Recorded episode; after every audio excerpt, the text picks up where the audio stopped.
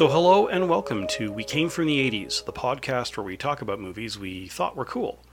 I'm your host, Farron, and I'm here with. Ra- No, Ramy's not here. Well, I'm here with Heather. Mm, No, she's not here. And Adam isn't here, and Tiffany isn't here. I guess I'm alone today. Okay, actually, this was planned. This is a solo episode, and it's an experiment. First off, I have no idea whether a solo episode will even work. I have no idea whether I'm capable of carrying an episode on my own.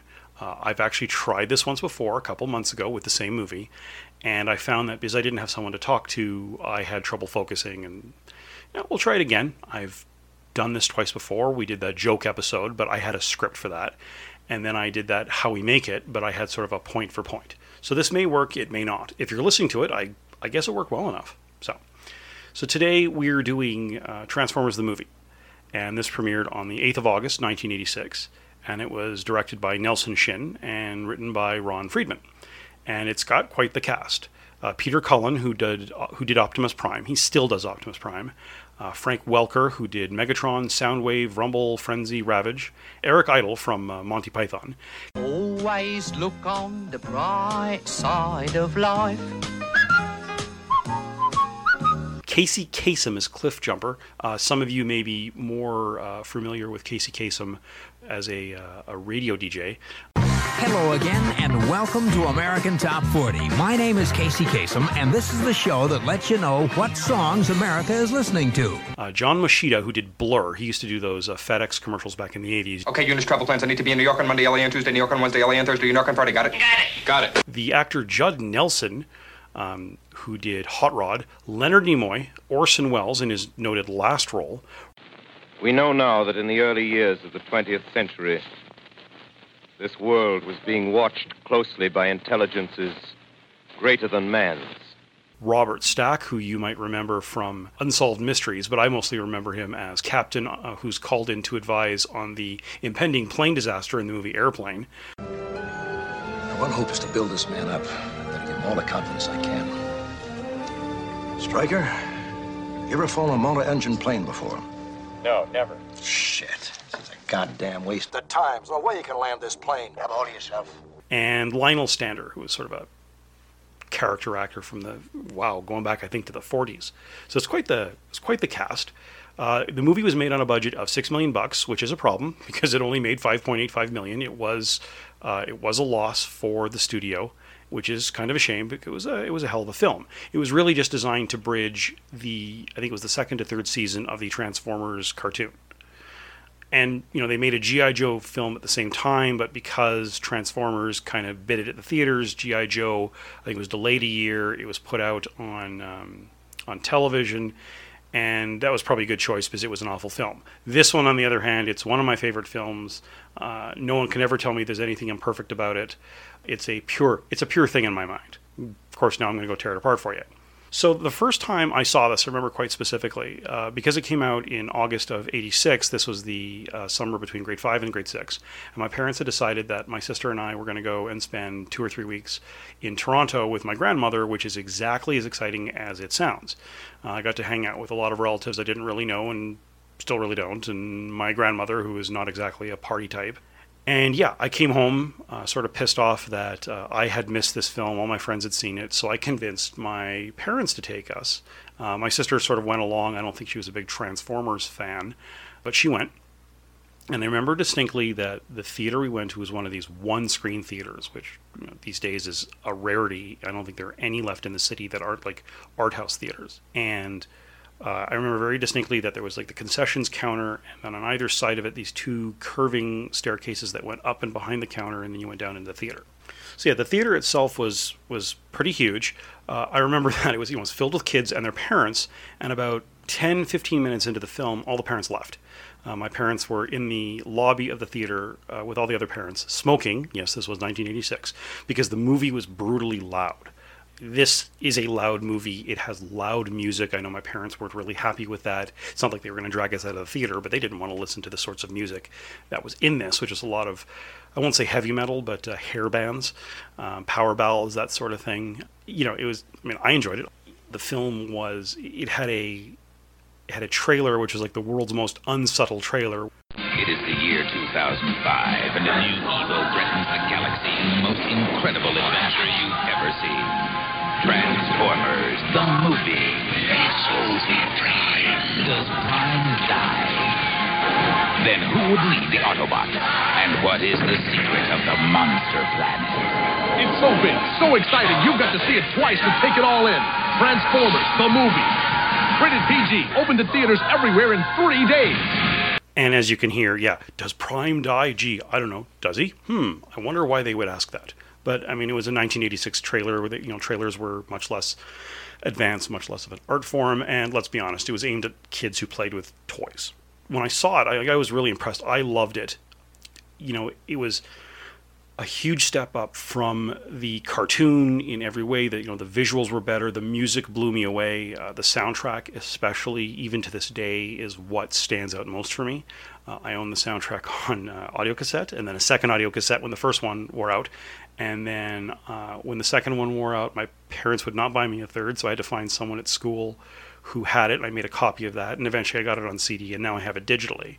And I even made a point of tracking down Till All Are One, which is the special CD of the instrumentation, as opposed to the songs, which was what the soundtrack was, with I think the Autobot Decepticon battle and the death of Optimus Prime. Those were the only instrumentation pieces on the soundtrack.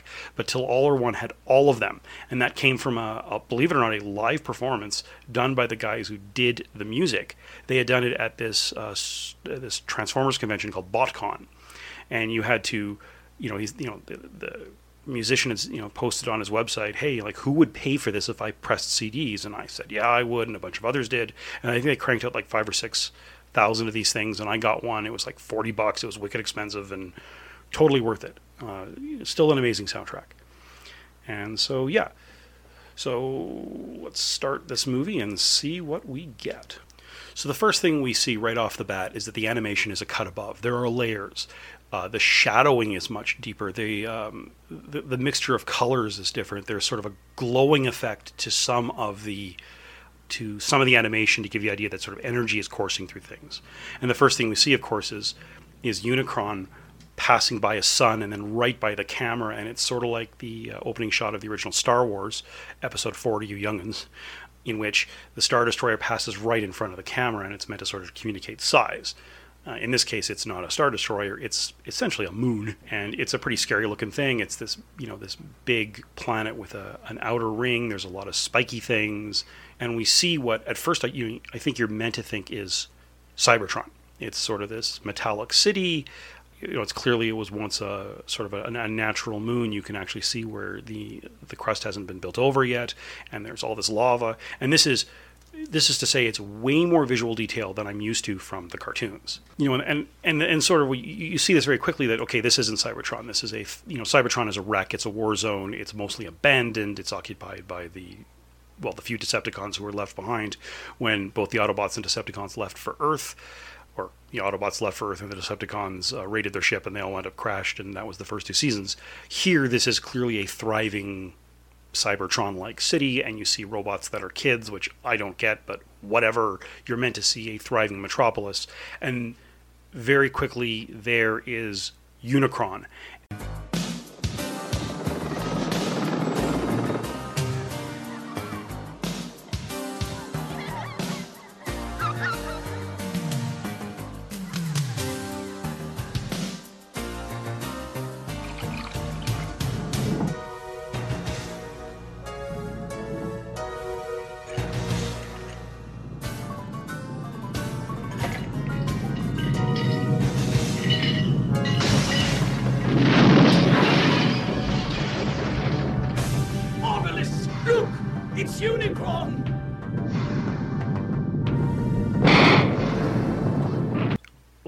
There in these opening scenes, you really get this this sort of this sort of terrifying, jarring, you know, scene play out where Unicron, a planet with freaking jaws, uh, like pincers, like almost like a how would you call it, like pincers, like an ant, sort of latches on to this entire planet, and people are being sucked out, and you are literally watching the death of what I would assume is billions of intelligent sentient beings, and only a few are man, you know manage to escape. These two, I guess you'd call them lifeboats slash rockets, take off. One of them, you know, is pulled back in, and, and you see it's it's destroyed, uh, and you see inside Unicron, you're watching it chew up and and, and kill. This is a kids' cartoon. Um, like it, it's just a kids' cartoon, and yet you are seeing right off the bat the death of millions. I'm often, you know, I'm often reminded of Akira, a film I don't like, but uh, you know, I saw it and I remember, you know, it starts off with the death of 20 million and moves on from there. But in Japan, ultra violent cartoons, and, and not violent for violence sake, just violence because it's just the way it was, those were much more common. Certainly in North America, that was not the case. Which is another thing to note about the anima- animation. It's while it's the same as the Transformers cartoon, it's got a slightly anime-ish vibe, which I think is because it was made in Japan. Another thing is even the music. You know, when you're introduced to the, to this planet um, of I think it's called Lithon or Lipton or what, whatever. I know the, the the one the last survivor Kranix, uh, he sort of mumbles. You know, the music is very sort of cheery and happy, and then it's like Armageddon music. It's kind of scary. So we don't know what Unicron is, other than it's a planet that eats planet in a, in a terrifying way. So I'm at the point now where Unicron makes contact with this planet, and literally these jaws sort of grab hold of the planet. I'd forgotten how much bigger Unicron is than this this planet, and it literally it sort of grabs hold of it, and you're seeing from like the ground from the ground's view, like from the the view of these these robots, these terrible jaws grab hold and just destroying everything. You know, the buildings, the people in their in their path, and you know, it, it's a light is emanating emanating from Unicron's maw, and it's this terrible red light, like it's a real Armageddon scenario. It's quite terrifying for kids, uh, much more so than I think even I remember. It's been a few years since I've seen this. You know, and the one thing with this, uh, you know, this one lifeboat that doesn't escape. I mean, you hear the person scream.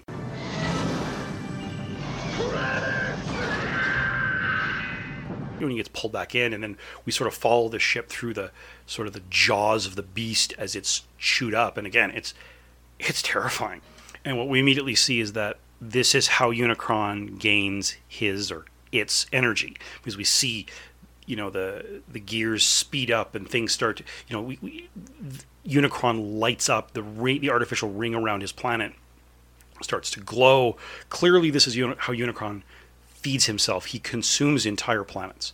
Unicron is very different than you know sort of planet destroying apparatuses you see in, in other science fiction, like for instance the Death Star or Star Killer Base in Star Wars.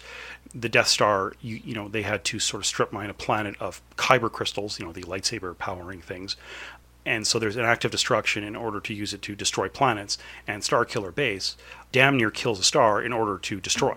Whereas Unicron, you get the impression, is just sort of part of the cycle of life. This is like the circle of life with scary lions. Uh, uh, I don't think this is what uh, Simba had in mind. Uh, certainly not what Disney had in mind. Uh, but yes, it's destroying a planet, but it's bringing life to itself. So it's almost like it's part of some sort of robotic galactic ecosystem. It's kind of weird, but interesting.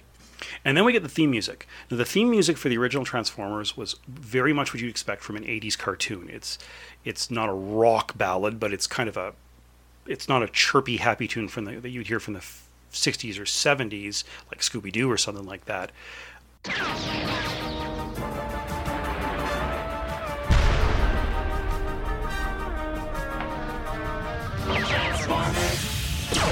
Autobots their battle to destroy the evil forces of the Decepticons, the Transformers. The Transformers. More than meets the eye, the Transformers.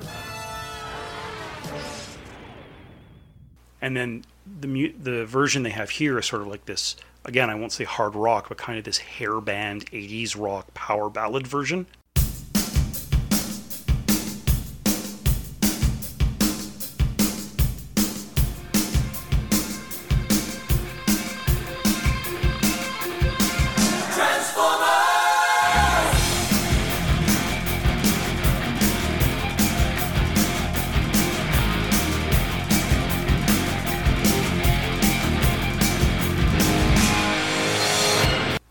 was an alternate version from Till All Are One which is this one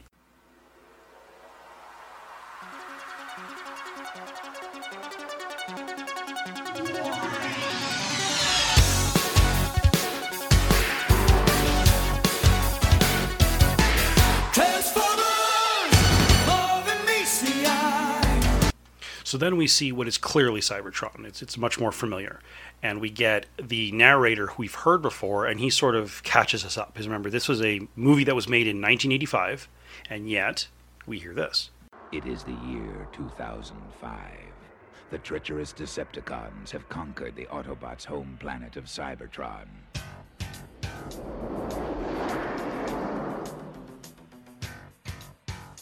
From secret staging grounds on two of Cybertron's moons, the valiant Autobots prepare to retake their homeland.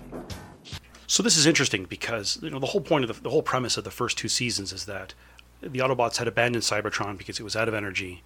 Uh, the Decepticons followed. They left behind uh, Sh- uh, Shockwave, who was a transformable laser gun, and uh, you, know, you know generic tra- you know, Decepticon minions to sort of, I guess you could say, lord over a wreck of Cybertron. Whereas the rest of the Transformers wound up on Earth. They wound up crashing into a mountain because they were fighting and lo and behold, there was a planet in the way, and they crashed.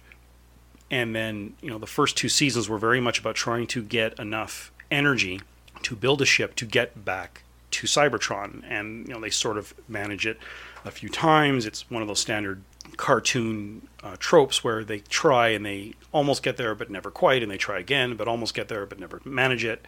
And somehow, clearly, in the last 20 years, the Decepticons have found a way. And of course, because the Deceptic or the Autobots abandoned Cybertron, the Decepticons have taken control, which is interesting. And the Autobots have clearly become sort of a guerrilla force in their own home uh, there on these moons. But you know, of course, while the uh, you know, while the narrator is telling us this, we're seeing we're seeing Laserbeak fly to one of the moons. So clearly, it can't be much of a secret location if your your little cassette scout can fly there and observe these people. So Optimus Prime isn't the brilliant planner we thought he was. And there's a there's an there's a funny exchange here, and I've always laughed at it. And this is uh, Optimus Prime and Ironhide talking to each other. So see if you catch the problem, and I'll explain what it is to you after the clip. Every time I look into a monitor, Prime, my circuits sizzle. When are we gonna start busting Deceptichumps? I want you to make a special run to Autobot City on Earth. But, Prime! Listen, Ironhide, we don't have enough Energon cubes to power a full-scale assault. Okay, so here's the thing. Uh, it's the same actor doing both voices, and instead of taking uh, you know five minutes to cut the the recording such that it sounds like Optimus Prime is interrupting Ironhide, which is what it is. Clearly, Peter Cullen had just read both parts, and because it takes a second to you know to sort of take a breath and change your voice to go from Optimus Prime to Ironhide, it sounds really clumsy when all they had to do was sort of cut that half second or quarter second or whatever it is of sound to sound like character Optimus Prime was interrupting Ironhide as opposed to Peter Cullen having to interrupt himself. It, Listen, Ironhide. it's always sort of bothered me as a little bit clumsy. But again, pure movie, perfect, never, no mistakes at all. Absolutely. But Listen, Ironhide. Another thing I notice is that they they're sort of you know on this moon, which clearly has no oxygen. The sound engineers have made a point made a point of giving them sort of this echo. I guess maybe the idea being that they're not communicating using uh, sound waves; they're communicating using whatever Autobots talk about. Because of course, not even Cybertron has a has an atmosphere. Uh, I like that they took that extra that extra bit of effort. It's the same thing with the, all the production values of this movie. They just add a little more. It's a little more shadow, a little more thought put into the camera work, a little more detail. Uh, you know, displays glow, things like that. I, I, I, that, I think that's why visually I like this movie so much. Is that it's such a step up from the cartoon. And as always, the music is fabulous. And it's at this point we're actually reintroduced to Spike, who was kind of sort of in the live action movies played by Shia LaBeouf or LaBeouf or whatever he is. Spike in the original was a sort of a I won't say a teenager, but in, you know, maybe his late teens, early 20s. He and his father, who only ever goes by his nickname Sparkplug, were kind of these oil rig workers who encountered the Autobots in you know, like the, the original pilot episode and sort of worked as advisors to the Autobots on how to behave on Earth, and they acted as sort of as spies. Now here, you know, it's 20 years later. Spike is you know, clearly in his late 30s, early 40s. Uh, it's a different actor, obviously, and we have no idea where the father, of Sparkplug, is. But Spike in the cartoon was always an interesting character. He wasn't the goofball that Shia was. You know, he wasn't paid by the syllable, and he wasn't a spaz. He was just this like interesting guy who was trying to help out. And as I recall, going forward into the next season of the cartoon, Spike remained he, he remained interesting. The cool thing is is that we learned that Carly, we'll learn this later in the series, that Carly, who was sort of his love interest, you know, as much as a kids cartoon is going to show that he she and Spike have produced a kid, Daniel, who's kind of the focus of the focus of this movie.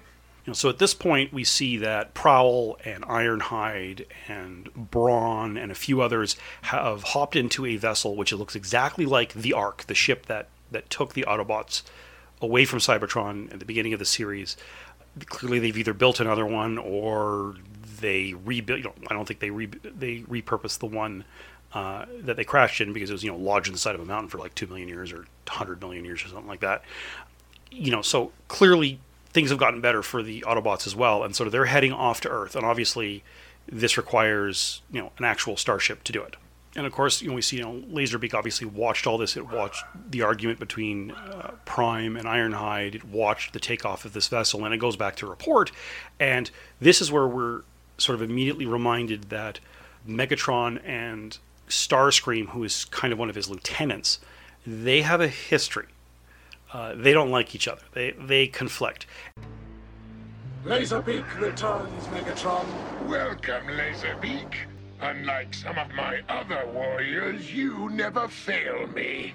And it's interesting because there is more complexity in the the relationship between Megatron and Starscream in just that one relationship than in any of the characters any of the character relationships in any of those crappy Michael Bay films. Just in this kids cartoon between the main bad guy and one of his lieutenants. And here's that. Here's that complexity. In the cartoon, Megatron is a gun. And when he transforms, instead of being a you know a full size robot, he is a, a gun that can be held by another transformer. And here's the irony of that: when he transforms, Megatron can kill a transformer with one shot. That's how powerful he is. The thing is, he can't fire himself. Someone he has to be in the hands of another, presumably Decepticon, uh, to be fired. So here's the irony: Starscream wants to rule the Decepticons, and he's ambitious, and he's he's he's highly intelligent, but he's not. He doesn't have the savvy to rule. He certainly can't outsmart Megatron, who is uh, the sort of leader he knows how to stay in charge, mostly by keeping everyone picking at each other. Uh, so they're too busy to to challenge him, and they're scared of him even if they do. The thing is, is that Starscream is a great warrior, and he is the most capable Decepticon in terms of handling Megatron as a gun. So here's the grand irony of their relationship: the most powerful Decepticon, Megatron, in order to be his most powerful as his transformed gun, must put himself in the hands of a Decepticon who is most likely to hurt him. So, to be his most powerful, Megatron must be his most powerless. In the hands of Starscream, the last guy you want to have you because who knows maybe he's going to blow away all the competition. Of course you know megatron can retransform but still it's it's that irony of to be his most powerful megatron must give up his his control and his power. It's kind of a neat dichotomy so Megatron gets to see the surveillance video, and he hears, you know, he hears Megatron, or uh, he hears uh, Optimus Prime say, you know, now we just need some luck, and Megatron says more than you can imagine, and this is where all fucking hell breaks loose. The Decepticons bust into the Ark, and Megatron transforms into his gun into the hands of Starscream, Decepticons, die and holy hell, people start dying and and by the the admission of the writers because like for the 20th anniversary of the uh, of the movie they put out this great uh, DVD with all sorts of extras and they said we had no idea kids would take it so personally that we were killing off these characters. We just wanted to clear the deck so we could introduce new toys. So in the meantime what happens? Brawn is gone. He just takes it in the shoulder and he's dead. Like he literally just he's a smoking hulk. He falls over and then we see Prowl, you know, he sort of comes, he turns around from his seat at the command console and he fires and he misses, and one of the Constructicons blows him away. And it, it's a little scary, again, for a kid. You see Prowl's eyes sort of turn off because he has sort of these eyes that light up, and they just sort of go dark, and there's smoke coming out of his mouth, and he just collapses. You know, and then Ratchet, who's the medic, and Ironhide, who you know actually it's both the same toy. They're essentially both. They look like these uh, European vans, the Westfalia van. You can look that up. Except one's a you know Ironhide's red, and Ratchet is done up like a uh, an ambulance. They both start firing, both double fisted, and they just get rocked.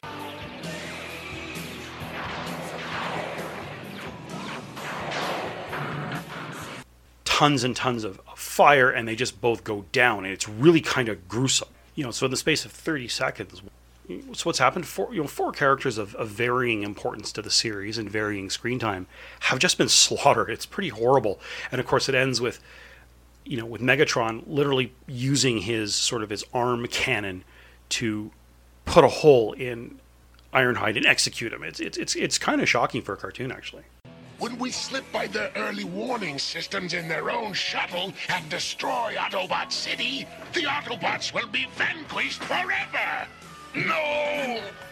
Such heroic nonsense.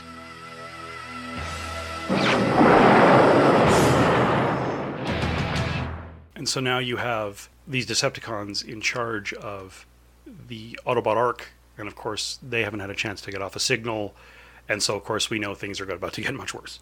And then suddenly we're on Earth. They never quite explain where on Earth, but you know it's a nice sort of mountain setting, and we're introduced to Daniel, Spike's kid, and a new Autobot named Hot Rod, played by Judd Nelson.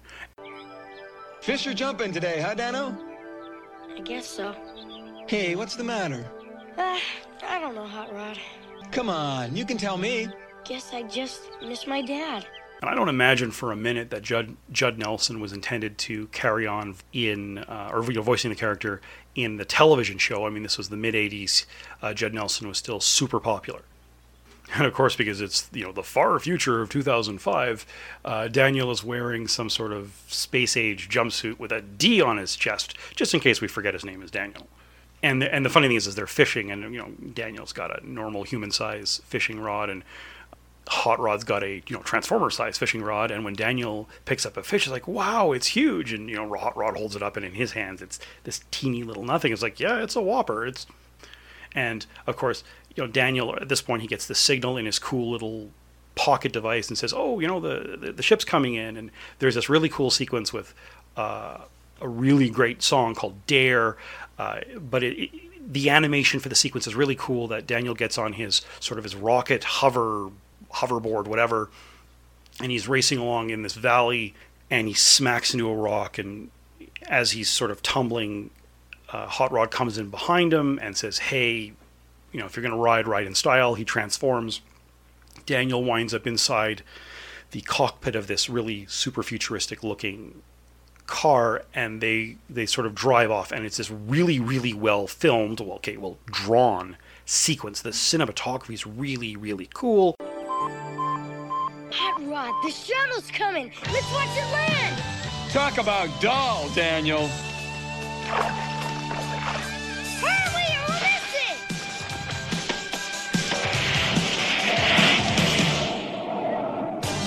Sometimes when your hopes have all been shattered, there's nowhere to turn. Wonder how you keep going. If you're gonna ride, Dano, ride in style.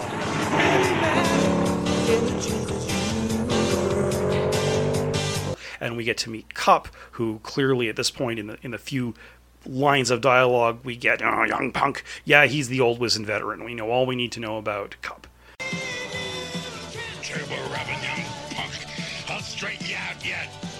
Uh, and so they wind up on Lookout Mountain. So there is a Lookout Mountain, and it's in Georgia. So I wonder if Autobot City is in the the state of Georgia, uh, which is along the. I guess it's Lookout Mountain. So here's what here's what Google says: uh, Lookout Mountain is a mountain ridge located. Uh, at the northwest corner of the U.S. state of Georgia, the northeast corner of Alabama, along the Tennessee state line in Chattanooga. So that's kind of cool. So maybe that's where Autobot City is. I don't know. And at this point, Daniel sort of uses a uh, sort of one of these these tourist binocular setups, and you know clearly it's been put you know it's been put there for him because he's the only human in what is clearly an Autobot settlement. I mean, you look at Autobot City; it's a city, and Lookout Mountain isn't just this ridge. It, like they've built this massive Transformers-ish metal platform, and on the end of it, they've put for Daniel clearly, and probably also for Spike when he's around, and I guess Carly, uh, though we don't see her in this movie. Uh, they've put in this cool sort of tourist binocular thing, and it's neat. And he sort of looks up at the Ark, which is sort of coming in for a landing, and he spots there's a hole in the shuttle, and and so here we have all fucking hell breaks loose. Take two. Hot Rod, look! There's a hole in the shuttle! What? You can win if you're dead. Decepticons!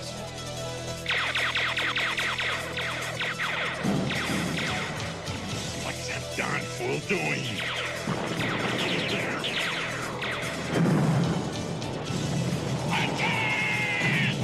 which is you know hot rod sort of these visors come down over his eyes. It's sort of you know he allows him to zoom in. He spots a hole in the side of the shuttle you know he can see starscream through it and he just he just starts firing on the ship. He blows it up and out come the, the decepticons and they almost kill daniel in the process because they shear the metal platform right off the cliff and it becomes this race back to you know to, to the city. Now the battle of autobot city I, the battle itself is long. I think it's about 10 minutes 15 minutes long and it's pretty intense and you know it starts off with hot rod with with daniel inside and Kup trying to get back into the city and having to deal with various decepticons in their way and at the same time in the city ultra magnus who's robert stack's character again this is a new character we're introduced with. He's also a big rig. Uh, he and the others are trying to rally a defense of the city, which is to transform it, which we see isn't a matter of yelling transform. There's all sorts of pulleys and levers and things that have to be moved. It takes two new characters Arcee, who's a female transformer, which we've seen a few times in the series, and Springer, who is uh, sort of this super. He's a, he's also a new character. He's sort of like this high tech helicopter. It, it's quite the effort for them to transform it, and it's this horrific pitched battle. And at one point during the battle, we see. Uh, Wheeljack and Charger and I think a few others, their bodies being dragged in, so they're dead. And we see the Insecticons are getting killed off. And you know, at one point, Starscream is forced to shoot off his own foot rather gruesomely. Uh, I mean, not that there's blood, but I mean, the guy, you know, he realizes he's about to be trapped beneath the, you know, a, a panel of the transforming Autobot city, and he just realizes, oh man, he blows his own foot off.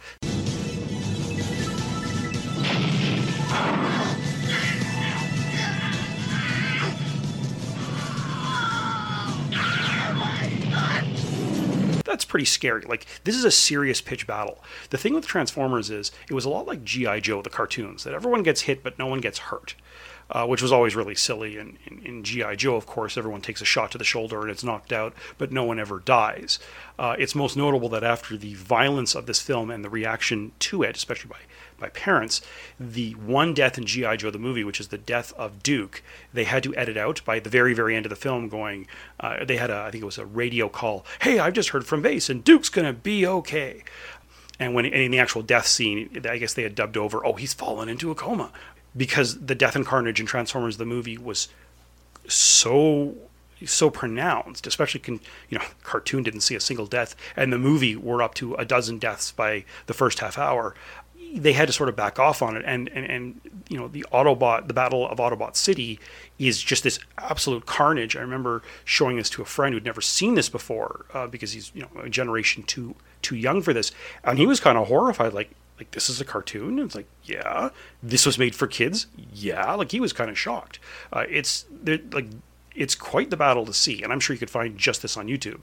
But again you know you should absolutely go see this film if you haven't. But again i have to ask why are you listening to me if you haven't seen this film? One thing i will note about the battle is that there's some very cool cinematography. When megatron shears the observation platform off lookout mountain you know hot rod grabs daniel and the camera well, I guess they fall past the camera and we see Daniel screaming with his face, and then we see Hot Rod's face, like right up close. It fills the screen, and they land, and then a transformer who a Decepticon whose name I cannot remember except that he's a triple changer. So he sort of he flies in as a as his aircraft mode transforms into his robot mode and sort of in and looping behind him is one of the uh, one of the insecticons and it's just this really cool looking visual like it's it's a it's a fairly complex animation for this time i mean this movie cost what was it six times more than an average 90 minute cartoon like they really put the they really put the money into paying good animators and I really appreciate that. It's it's a gorgeous movie to watch. Even if you don't like Transformers, watch it for the cinematography. You know, so anyway, you know this this this robot he turns into the tank and you can see him targeting Daniel and and Hot Rod and then in comes Kup who transforms into his, you know, high-tech looks like a pickup truck who races underneath or beside the tank's barrel, transforms into his robot, and sort of like an Olympian grabs hold of it, spins over the top of the tank uh, gun, plants his feet on top of the tank, and bends the barrel so that he misses uh, Hot Rod. It's just the whole scene's very cool. Unfortunately, it goes wrong when the the miss the miss aimed shot strikes the Insecticon who had just passed him, and that Insecticon Insecticon, I think it's a cockroach, bounces, somehow manages to fall underneath the tank and flip the tank over and send them flying. Which, you know, like like that's that's a physics issue that doesn't work, and it's it's really clumsy looking. There's one of the two of these in the movie, and it really. It's like they couldn't think of a better way to animate that. I mean, I guess it's a neat thing, but it just it doesn't it doesn't work the way they filmed it, and it's it's yeah, it just this beautiful piece of cinematography ends so clumsily, and it kind of drives me nuts. Another thing I'll note is characterization. So we're, we're reintroduced to a character named Perceptor, who was a really cool toy. It was he was literally a, a microscope, and obviously the character was a uh, a scientist. Like it was an actual microscope. Okay, like you weren't going to be looking at blood cells. It was a shitty fifteen dollar toy. Okay, it wasn't shitty. They were actually really well built toys. So it was a really well built toy, but it was just a toy. It wasn't like you were going to use this in science class. But just the idea that Hasbro was trying to promote a little bit of science. So obviously he's a, a scientist, but he was very normal talking. In the movie, he sounds like this. Ultra Magnus, a cursory evaluation of Decepticon capability indicates a distinct tactical deficiency. So it's sort of like this technobabble, and I don't, I don't get that at all. And, and it, it sort of turned an interesting character into a caricature, which I kind of bothers me. One more thing about the city battle, I guess I'll notice, because I'm just sort of watching this as I talk. The sound is much deeper. Explosions have a lot of bass to them. They kind of rumble. Like you, you really get the feeling that holy hell, this is a battle. It's not just a light show. It's like a serious battle. There is damage being taken. It's not just that there's a body count. It's that I, I used to be in the army. I've been in in. I've never been in combat, to be clear, uh, but I've been in uh, plenty of exercises, and uh, explosions have a bite to them. They have a bark and a bite, and it's all about the sound. It, it, it, it sort of rattles you, and they're trying their best, as, you know, as best they can in a cartoon, to give you that feeling, like this deep rumble like this. What's that darn fool doing?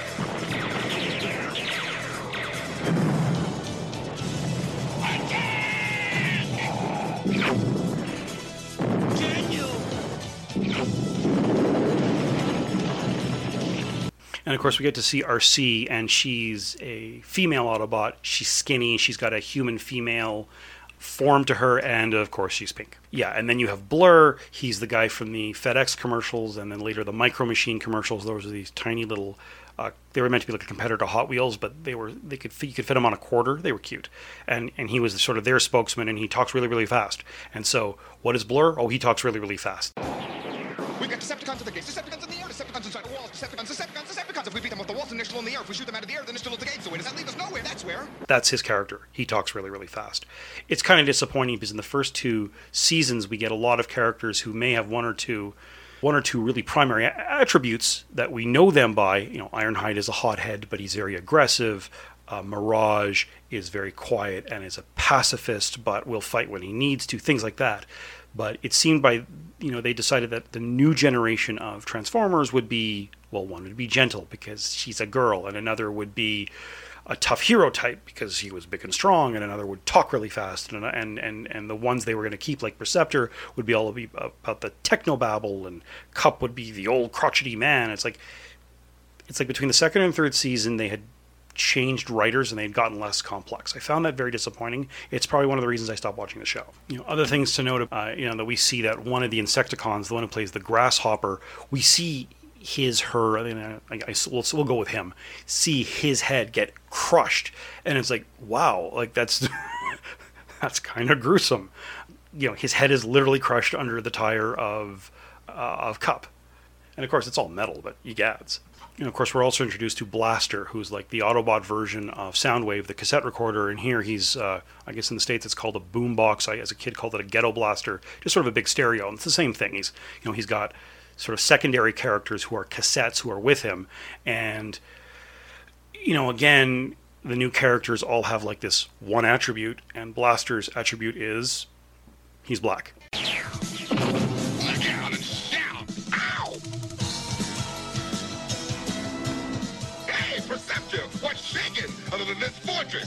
You know, at this point we get we get to see sort of this neat little battle with Perceptor and Blaster and Blaster's you know cassettes versus Soundwave's cassettes who've been sent to stop the request for help. Soundwave, jam that transmission!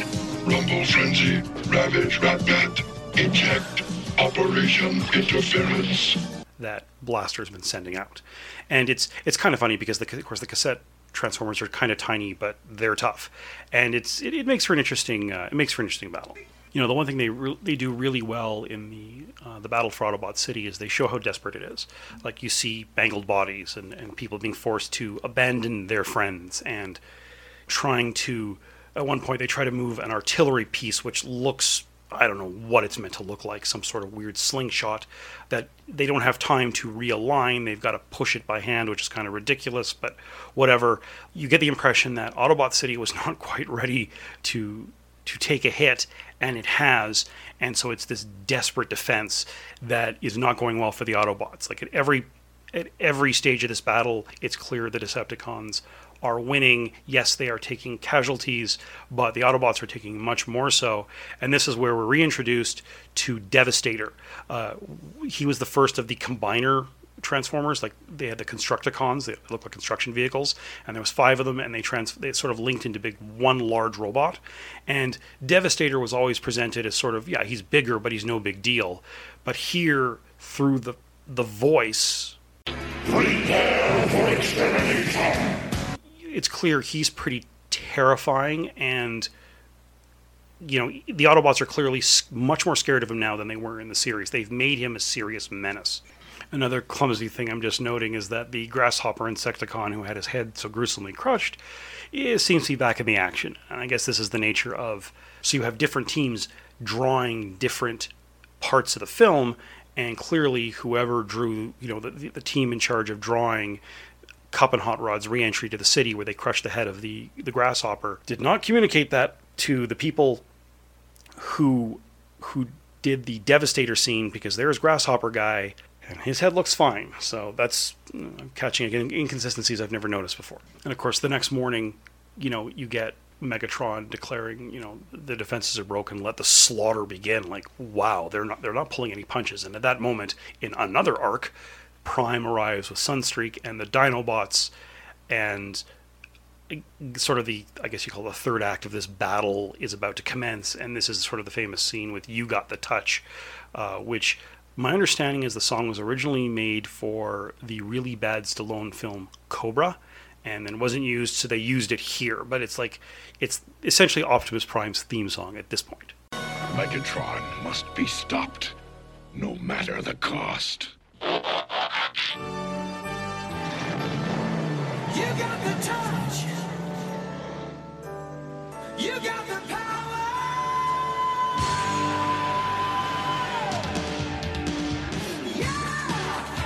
And so, of course, this sort of sh- this plays out probably one of the best, quote unquote, filmed, uh, visualized scenes in the entire movie, which is to the music. You got the touch. Optimus Prime racing in and just the first the first Decepticon he hits. We see we see his you know horrified face reflected in Prime's grill, and then Prime transforms and he's flying through the air and shooting as he goes, and he's just gunning down Decepticons one after the other, and then he bumps into Megatron. Prime, One shall stand, one shall fall. Why throw away your life so recklessly? That's a question you should ask yourself, Megatron. No! I'll crush you with my bare hands! And of course, it's a really brutal fight. It's it's more brutal than any that Megatron and Optimus Prime have ever had. And by the time it's effectively over, Megatron is on his knees. His face is actually shattered. I mean, it's metal, but sort of the, the sort of this cowl he has around his head is actually shattered. You know, Prime is he's got this gouge in his side. Like the, like there's there's actual damage being being inflicted on them, and of course, you know we realize that you know Megatron, who's on his knees, is begging for his life, but it's only because, unbeknownst to Prime, you know he spotted a, a gun and like a pistol, and Hot Rod tries to get involved to stop Megatron from getting the gun. There's you know there's some confusion, and Prime takes several shots with this horrible. this really horrible gun that seems to be just lying around, and it just guts Prime, and that's it. He's done. Interestingly enough, Megatron isn't really in any better shape. He takes a horrible hit to the chest and falls like five stories, and he's this mess, and he has to beg to be taken along when Starscream finally calls a retreat. It's kind of pathetic.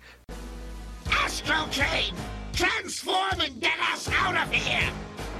Uh, don't leave me, Soundwave. As you command, Megatron.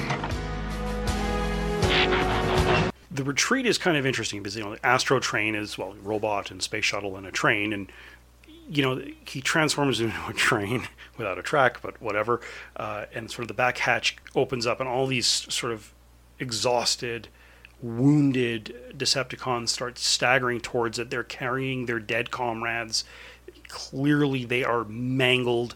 Yes they've won this battle but just barely. It's you know they haven't conquered the city but everything but.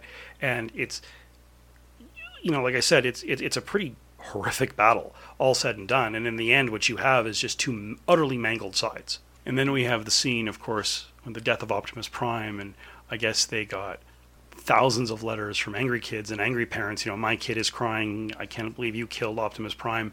And you know, like the writers had said, I, we were just moving, you know, clearing the decks so we could make more characters. And it, the outcry was so much they actually had to bring Optimus Prime back. By then, I'd sort of given up on the series, though I did watch it much later, the, the Return of Optimus Prime, and it was bad, and, and that was it. But you know, the the actor Peter Cullen, he lost, I think, all of his his voice parts in this movie. They were all killed. And this is where, you know, during the death scene, we're introduced to this new concept called the Matrix of Leadership, which is this crystal inside of a housing which resides in the chest of whoever is the the Autobot leader. This is you know, brand new for the movie, and it's inside Optimus Prime, and it's neat because he drops it, and Hot Rod catches it, and it sort of shines for him, but it's not meant to him. No, it's not meant for him, or let's rephrase that. It is meant for him because he's the one who held it first. But Optimus Prime wished to pass the, the mantle of leadership on to Ultra Magnus, who takes it from Hot Rod and puts it in his chest. So it's kind of this this foreshadowing, though as a kid I didn't see that, that Ultra Magnus may have the matrix of leadership, but he is not the leader. That clearly is, you know, Hot Rod's hero journey from young punk to ultimately the leader, Rodimus Prime, because he'll be transformed by the Matrix into, well, actually a new toy. you know, but it is quite the death scene. I mean, everyone's standing around this absolutely shattered body of Optimus Prime, and he can barely speak. But one day, an Autobot shall rise from our ranks and use the power of the Matrix to light our darkest hour and, and when he dies, he turns gray, and people are crying, and you get the beep, you know, like the like they really put a lot of emotion visually and, and in terms of the the characterization and the dialogue and the sound. They really put a lot into the death scene of this character. It was, you know, in direct contrast to the sort of slaughterhouse that you've seen up until now. The one interesting thing I'll say about the death is when he does die, you stop hearing sound. Uh, you just hear the music. You do not hear Daniel cry. You do not hear uh, Prime's body go limp and his head turn to the side. You just hear the music. It's a very deliberate choice. I'm not sure if it's the right one, but it works really well, and it's a lot more complex of a choice than you'd expect from a kids' cartoon to let the music speak for itself. And then, interesting enough, after the death, we see that Unicron has been monitoring this, though we don't know how. And we see that the matrix of leadership, we see that he sees the matrix of leadership has been passed on, and we see that he's angry. So we get the impression that he is connected to the the matrix somehow. And then we get to see the Decepticon side of it, which is Astrotrain trying to fly back to Cybertron, clearly overloaded and saying jettison some weight or we're never going to make it back. And so Starscream decides, okay, uh, dead and uh, the dead and wounded get pushed off. And included in that is Megatron, and it's interesting because they're just merciless about it, despite the fact that they're begging. Get! Make room for ah! others! and then immediately there's a struggle for who gets to be the next leader of the of the Decepticons. Obviously, Starscream nominates himself.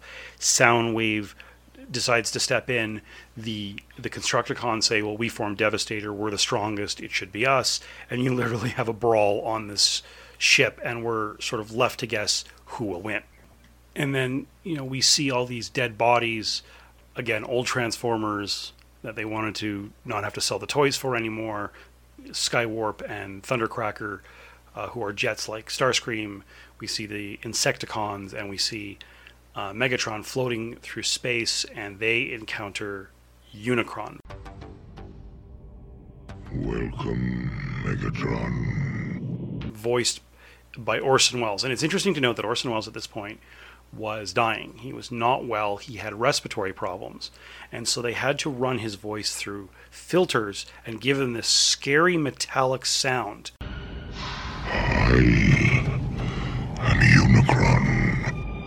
In order to make the recordings work.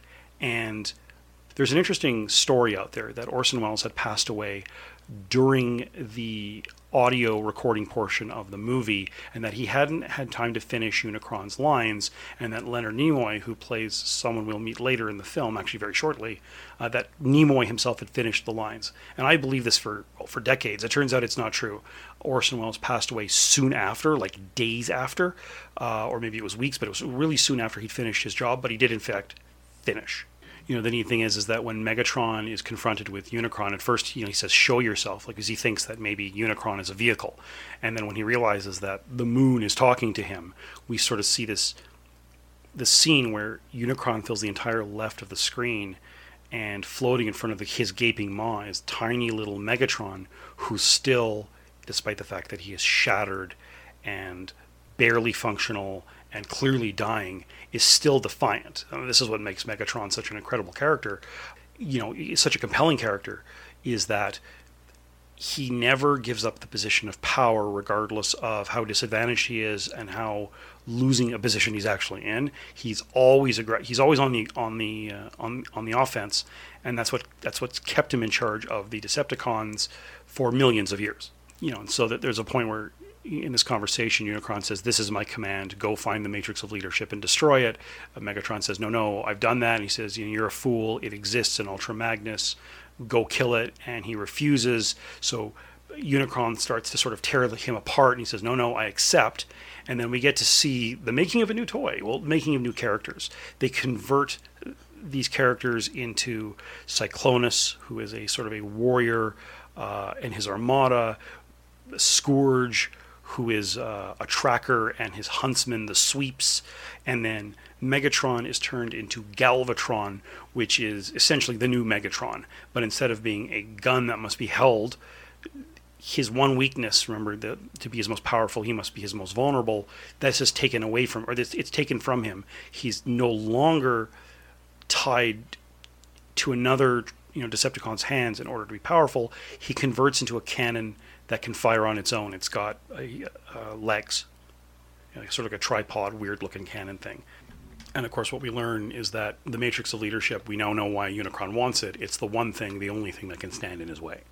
Yeah, they've introduced an unstoppable force, and they've introduced an immovable object to step in its way. It's convenient, but it works. What I never understood is why they didn't bring back bring back Frank Welker for the Michael Bay movies. Like they made the point of bringing back Peter Cullen to play Optimus Prime in much the same fashion as he was in the cartoon. Not quite as interesting, but you know, still an interesting character. Why? Not, but Megatron is kind of this mess. I mean, all the Transformers in the, in, in, the, in the Bay movies are messes, but Megatron was such a good character. Uh, in many ways, more interesting than Optimus Prime himself. And I always wonder why they didn't bring back Frank Welker. And as I recall, they interviewed him and he didn't understand either. And you know, in this whole bargain where he he create you know where he creates new bodies for these people, he he he Unicron says something very chilling. You belong to me. No. What I find interesting is that the new Transformers, uh, you know, like the the sort of these season three Transformers, both the ones we see on the Autobot side and the ones we see on the Decepticon side, with you know Galvatron and uh, Scourge and uh, Cyclonus, is that they're much more streamlined. Like 80s, if you've seen ever seen 80s vehicles, they're very blocky. Everything is very blocky in the 80s, and I guess they imag- imagined the far future of 2005 as being much more much more curvy, more streamlined, and yet everything is super bulky. So it's it's not streamlined thin. It's just streamlined, not hard edges, but everything's bigger. It, it's kind of funny because you know you think about uh, as an example, cell phones. You know, the cell phone. And the, you know, when when when this original cartoon came out, cell phones were the bricks, and then they slowly became smaller and thinner, and now the standard smartphone smartphone is this slim, sleek-looking thing. It's not bulky at all. It's interesting to see how people in the past viewed the future, especially now that we're in it. I mean, okay, we're further along. It's 2018, so this we, this movie uh, takes place in 2005, 13 years ago. Uh, it's interesting to see how people in 1985 viewed that far future. And so, of course, the minute you know, we immediately see that Megatron has been turned into Galvatron, and this is Leonard Nimoy, and Leonard Nimoy's version of. I mean, remember, this is still Megatron inside, but clearly he's decided to accept Unicron's orders. I will rip open Ultra Magnus and every other Autobot until the Matrix has been destroyed. And the very next scene is on Cybertron, where clearly uh, Starscream has won out. He has been coronated. It's a little absurd. There's this sort of like hall of leaders where we're seeing statues of what I'm guessing are previous Decepticon leaders. Obviously, this is something that they had thrown together at some point. But the funny thing is that in this coronation, the Constructa, Constructicons are blowing on trumpets with no atmosphere. But okay, it's a cartoon, whatever. And Starscream, it's sort of the, one of the few corny, uh, corny moments of the film. He sh- he shoots off his laser and it cuts off the ends of all of their horns. It says, "Get on with the ceremony." And you know, Megatron, sorry, Galvatron shows up, and in rather brutal and quick form, kills Starscream. Who disrupts my coronation? Coronation Starscream? This is bad comedy. Megatron? Is that you? Here's a hint. And the death of Starscream is its own kind of gruesome. He gets struck with Galvatron's transformed cannon shot, and he kind of turns into like it, it actually changes him from like you know metal to like this brittle I don't know what. He sort of crumbles like he were made of I don't know, crumbled like he was made of clay, and Galvatron transforms again and just crushes the crown, this silly crown that Starscream has insisted on being crowned with. It's again another one of these gruesome deaths I was quite surprised by, and they really do linger on on it. And shortly thereafter, Unicron shows up to eat one of Cybertron's moons.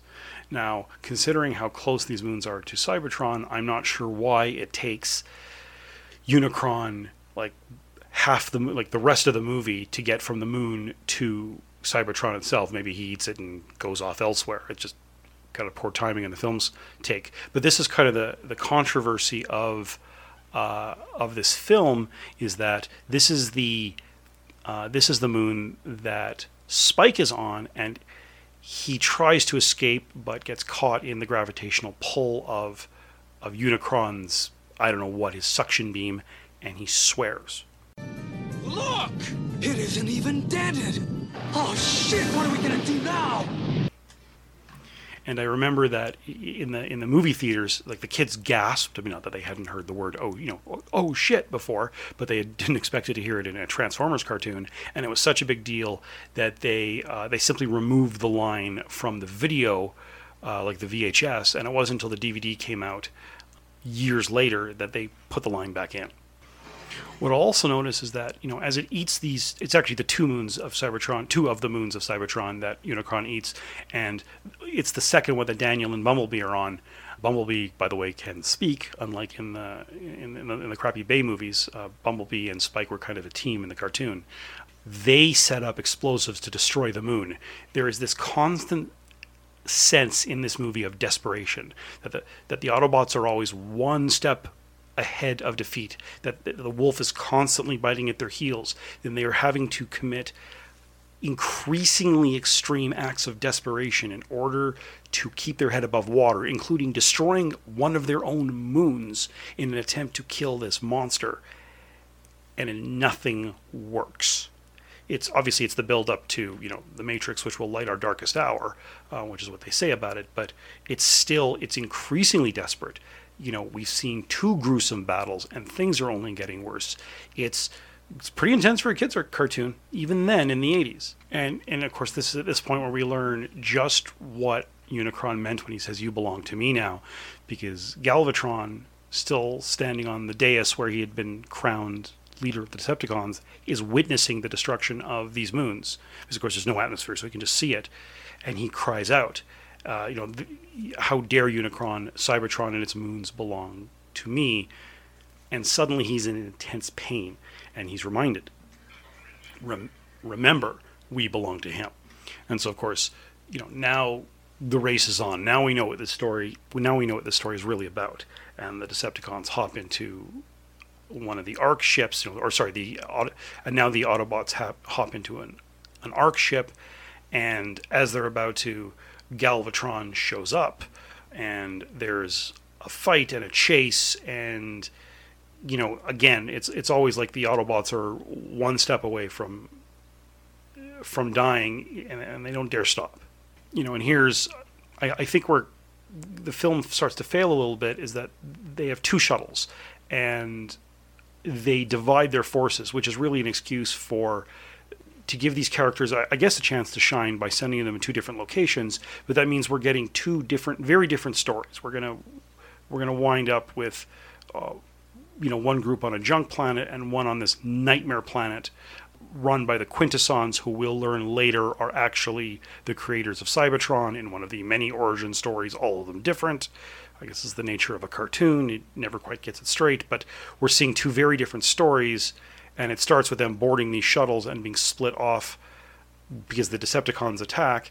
And at one point, one shuttle's worth of Autobots thinks that the other has been destroyed, and he says like I just I can't deal with that now. I've got to get out of here. And you know, again, it's just it's this constant go go go where there's no time to catch your breath because the Decepticons are right on your heels.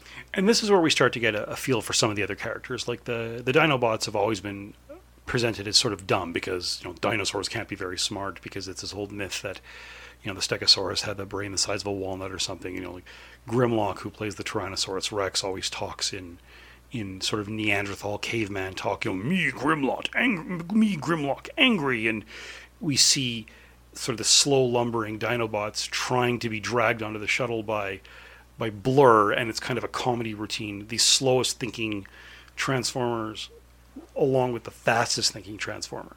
Nice dino, good dino, sweet dino. Won't you step into the nice spaceship for blood? Pretty please, pretty, pretty, pretty please. Nice dino, good dino with sugar on top and a cherry and some whipped cream. Nice dino, good dino, sweet dino. Me, Grimlock, not nice dino. Me, bash brains. and we learn that Kup is sort of this this this war veteran. Every battle reminds him of some other battle. He's clearly been fighting in this war between the Autobots and the Decepticons for a very long time. And Hot Rod is the young punk. You know, we're 40 minutes into this film, and we're now just learning that Hot Rod is, well, a hothead. And Kup, yeah, we knew he was an old cantankerous guy, but now we learn he's actually a grizzled veteran, and he's trying to teach Hot Rod the finer points of being a soldier we have Grimlock and, and the Dinobots along with Hot Rod and Kup, and they've sort of escaped death. And they land on one planet, and then the others, uh, Arcee and Springer and Ultramagnus and and Daniel, and they wound up on this planet of junk. And so now we're on to two very different adventures, uh, both visually stunning. I'm not sure whether it works that we see two of them, but this is what they've chosen. I do like the effects here because Galvatron and his forces have been given a starship provided by Unicron, and it fires missiles that are very, they're very anime-like in in terms of their visual representation. The swarms of missiles, not just one big missile that comes at you, but you know, 15 or 20 that sort of come at you you know erratically through the air and, and they sort of move as a swarm. It's a very anime like look to it. Um, if you ever play the old uh, PC game Free Space and Free, Free Space 2, which at this point are 20 years old, but you can get them on GOG.com and, and Steam. I totally recommend it. They have the same thing this crazy anime like look to it. It, it. It's a very visually exciting choice and new for Transformers, and I really like it. And the interesting thing is here, of course, is that Galvatron thinks he's destroyed the, the Matrix because Ultra Magnus has faked the destruction of his ship uh, by jettisoning jettisoning everything except the like, sort of the front quarter of it, and uh, Galvatron thinks, "Well, I've destroyed the Matrix," and, and and Unicron tortures him again, and he doesn't understand why, and so he goes back to Unicron. You know, and it's an interesting conflict there that we have this very proud Megatron and now Galvatron, uh, who answered to no one, who is now essentially chained to Unicron, not literally, but anytime he wavers from what Unicron wants, he's tormented. Uh, it's represented, you know, visually by sort of this red flashing light, but he's clearly in an enormous amount of pain, and he has no choice, you know, to be reminded, you know, Cybertron belongs to him, but he belongs to Unicron. So he sent, you know, so he races to Earth to destroy the Matrix. Uh, he thinks he's destroyed it. He's tortured again. It's sort of on and on. So you have this very, very powerful character who's finally had his one weakness taken away from him, but it's been replaced by servitude to Unicron. Again, more complexity in this one character and his relationship with his transformed self than in all the Michael Bay movies. And then we're introduced to the first of these two planets, the one that Kup and Hot Rod and the Dinobots crashed on. Now we saw them crash on it, and it's this warped world. It's not even a sphere. It's it's this weird. Looks like it was sort of warped by gravity, and it has rings, which of course are metal. It's not like Saturn's rings. It's um, literal metal rings, and they are also warped. They're not perfectly circular. It's sort of like this twisted planet. And then the first thing we see is that they are in an ocean with mechanical fish, and it's like you know, small fish are eaten by big fish, big fish are eaten by bigger fish. They are trapped by what looks like a giant mechanical squid. It's a very intense scene with this really intense music.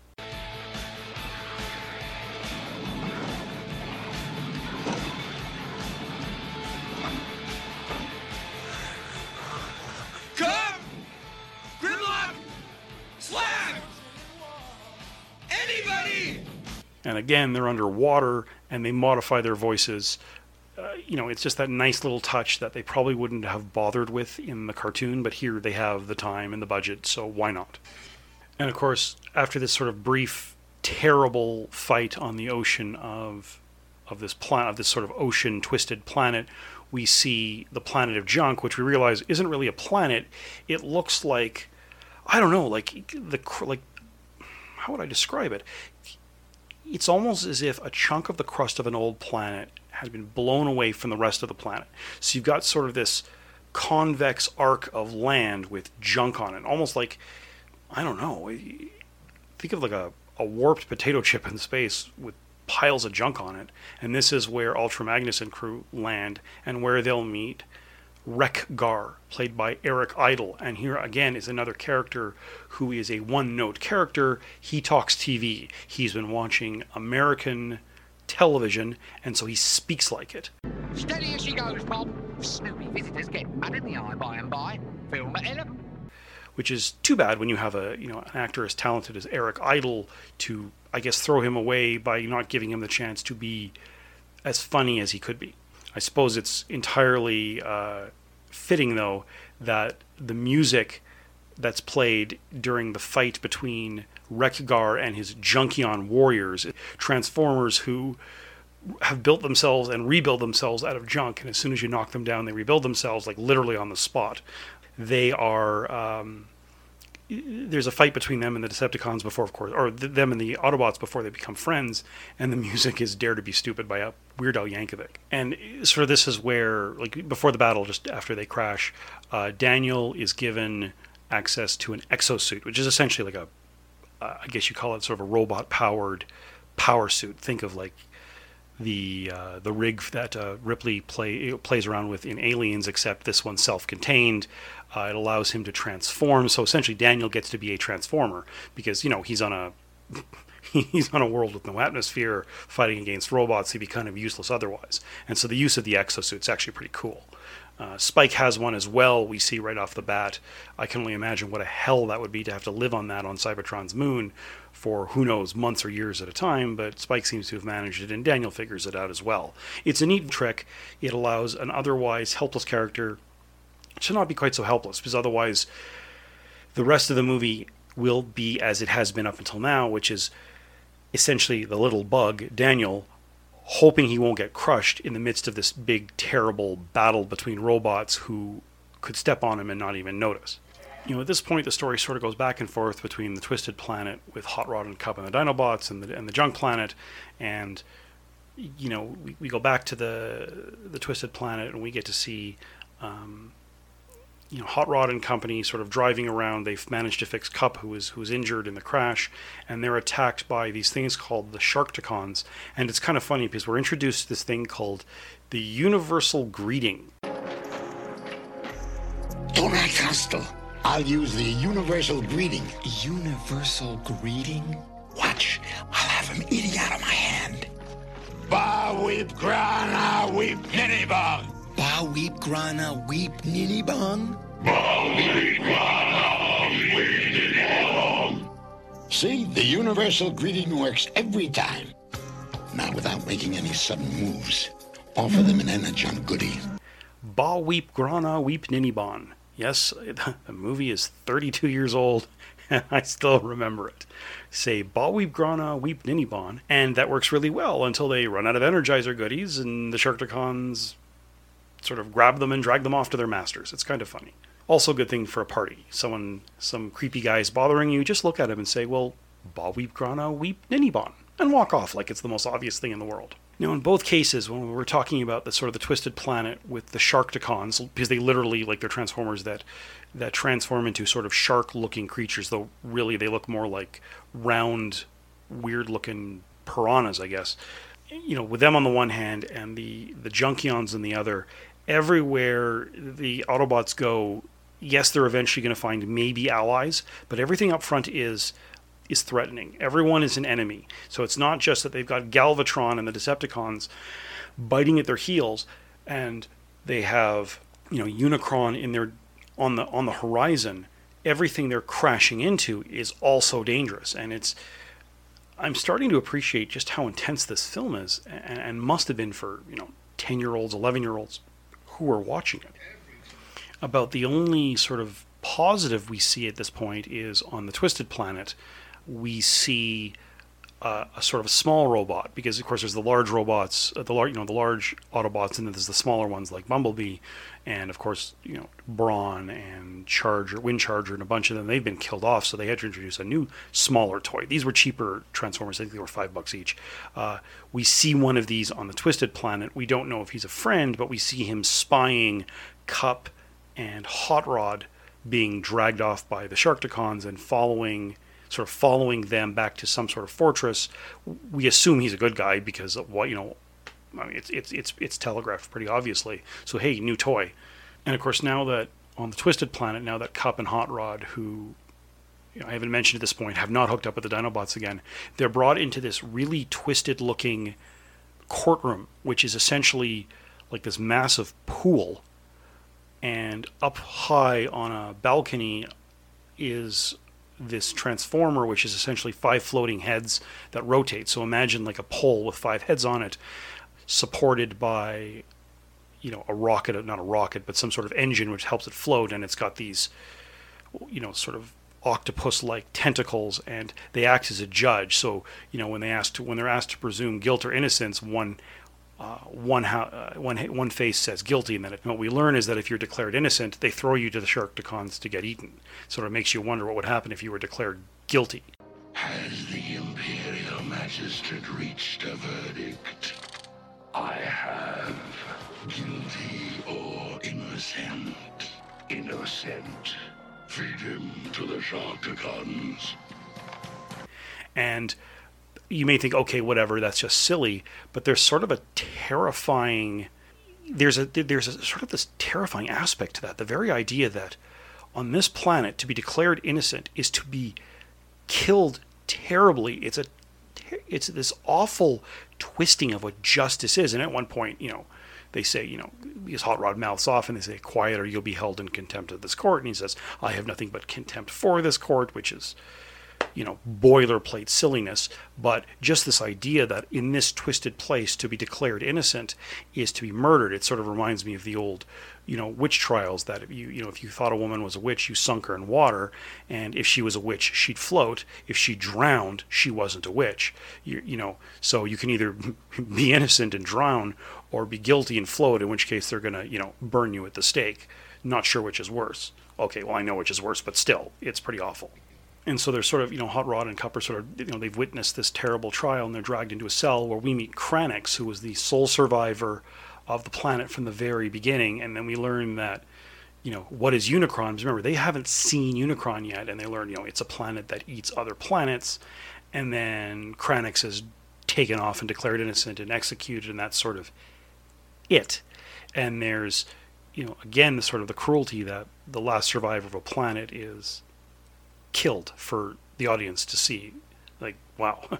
Again, the the sort of casual brutality of this film is a little bit shocking. I I thought about it before, but not really. It hadn't really occurred to me. Like, wow, this is a brutal film. Like, yeah, kids can take it, but I can understand why parents complained about this back in the day. At this point, we see elsewhere on the Twisted Planet, the Dinobots are sort of wandering along, and there's a silly little scene where they come across the newly introduced tiny Autobot, uh, who we dis- we learn is Wheelie, and he has a weird way of speaking, and he's sort of a cute little kid. Fine, look behind. You go wrong way, you fool, I say. We'll later learn that he had been crashed on this planet and living in hiding for many years.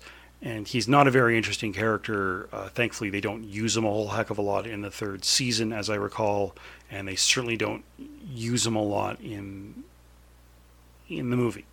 But he becomes sort of an offset for Grimlock because Grimlock, for all of his his big, gruff, me Grimlock toughness, uh, Wheelie is a cute little kid who sort of tames the wild beast in him. It's very silly, but there it is. Yeah, that's what in this, unfortunately for the for this movie and the third season counts as counts as character development. And it, it's it's kind of this weird contrast because all the season one and two characters have not deep characters. It's a cartoon after all, but deeper characters than all the new ones. Again, it's almost like the writers changed out from the second to third season and the writers they brought in to write the movie and consequently the third season i'm not sure if they're the same but certainly they follow the same through line in terms of characterization. It's like they were interested in sort of much more surface. It actually reminds me of why i hate the uh, the star trek jj abrams reboots because because I'm a hardcore Trekkie, and these were very, you know, pretty deep characters. They were interesting. They were complex. And then in the in the crappy J.J. Abrams movies, they're turned into cardboard cutouts. And and that's maybe why I gave up on the third season of Transformers because all the characters introduced in the movie were so one dimensional. In the meantime, Galvatron has returned to Unicron and has begged, "What is your problem? Why are you torturing me?" And he explains, you know, Ultra Magnus is alive. He's on the planet of junk. Go get him. It's clear this is a relationship that's not going to last. So, you know, we go back to the planet of junk, and Wreck-Gar and his people are about to attack. And before they do, the Decepticons move in, and, you know, it's, it's Galvatron and his new hunters. And there's this, th- th- there's this big fight, and they manage to uh, sort of isolate Ultramagnus, and Ultramagnus pulls out the the Matrix, thinking he'll unleash it because he thinks this is his darkest hour, and instead he's literally blown apart, like into pieces. And Galvatron takes the Matrix and decides he's going after Unicron now.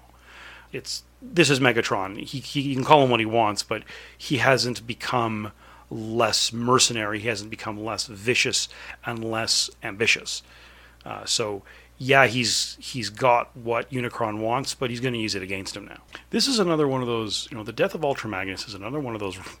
A kind of overly cruel, overly dwelled upon death. Like he takes this this barrage of shots from the sweeps, and he starts to groan, and then he just explodes. It's again kind of gruesome. If this were a biological entity, it would be like an R-rated splatter film. But because it's just you know it's bits of robot, they can put it in a, in a kids film. But remember that kids anthrop- anthropomorphize really well. They turn the inanimate into animate, and you know these are robots that talk because they're given voice and they move because they're animated. And so you're watching a character that in a kid's mind is no different than a human explode. It's pretty awful. Magnus, I want the Matrix. Never. Sweeps, terminate him.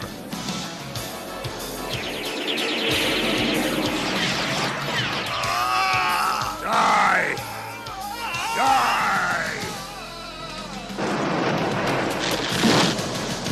Of course, later on, he'll be back. He's the one character who comes back from the dead in this movie. But that doesn't make it any less gruesome to see the body explode and the head go flying. In the meantime, we sort of go back to the Twisted Planet where Kup and Hot Rod are now sort of on the plank over this pool and they're declared innocent, so they're dropped into the pool with the Sharkticons, and they decide to go down fighting. And there's this this gruesome fight where they start destroying the Sharkticons, and then suddenly the uh, the Dinobots show up, and they sort of growl and snarl at the Sharkticons and tell the Sharkticons, you know, turn on your masters, and they sort of do. And then very suddenly, the threat is over. The Quintessons, these terrible judges, have they they sort of been neutralized by their own minions, the Sharkticons, and that's it. Like it's they're interesting characters, and they'll come back to them in the third season, as I recall, and we'll learn that they are the Quintessons are kind of tied up in the creation of Cybertron, but it, it just I don't know it.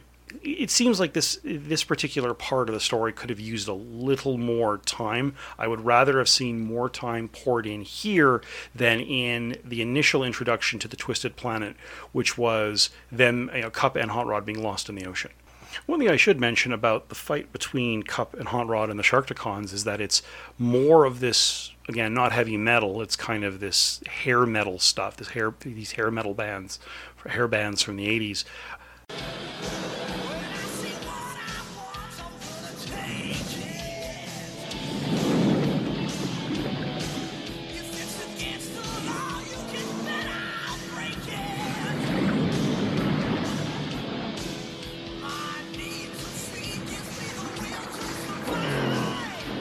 Not at all what you expect from a, a cartoon, and I, I, sometimes wonder whether the sort of the loud, screaming, heavy metal sounding, gravelly vocals of these songs are helped, you know, sort of help trigger the parents' anger, uh, because there was a lot of reaction to this film.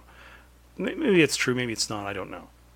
But in any case, you know the the battle's over. The Dinobots have sort of scared the Sharkticons into rebelling against their masters, and Wheelie has said, "Hey, look, there's a ship," and it's it's kind of this weird looking ship. It looks like a corkscrew, like everything else on this planet. It's twisted. So there we go, twisted planet, planet number one of two. Problem solved, and off they go. And then we go back to the junk planet where the uh, the Autobots have found Ultra Magnus's shattered body, and then they know the Matrix is gone, and now there's no hope, no hope at all. Well, at least that's what they think. But we know there's hope because it's a children's cartoon, and the good guys have to win. And this is where Wreck-Gar and the Junkions come in, and this is where they fight. And again, this fight is. You know, this is where Wreck-Gar and the Junkions come in. Now they have a chance to fight, and we see that they're kind of disposable people. They transform into motorcycles. So one Junkion is the motorcycle, the other rides him. If they wipe out, they might transform. The rider becomes the motorcycle. The motorcycle becomes the rider. At one point, you know, one of the Junkions gets his his arm broken off and he just puts it right back on, which makes them kind of nightmarish. And you have again this high speed battle, and this is Weird Al Yankovic singing in the background "Dare to Be Stupid," which is a bad song. What I will say about the fight is that it's beautifully shot. Again, some really cool cinematic scenes, the angles they choose, and the way the bodies move. This is an exceptionally well animated film. The funny thing is, is that this battle against this large horde of unstoppable troops ends when Daniel whacks Wreck-Gar over the head with a beam. And then you zoom back and you see Springer and Blurr and Perceptor and you know Daniel and Arcee and the fallen Wreck-Gar and there's like no one else around. It's like where the hell did they where did they go? Or is it just that with their leader down they all freeze in horror? I don't know. And then the scary ship shows up in the sky, and of course, it's the twisted ship from the Twisted Planet. And now we have Kup and Hot Rod and the Dinobots and Wheelie show up, and Hot Rod, in one of the few moments of humor in this movie, says, Wait, I know what to do. And he pulls out an Energon goodie to Wreck-Gar and says, Baweep Grana Weep Ninibon.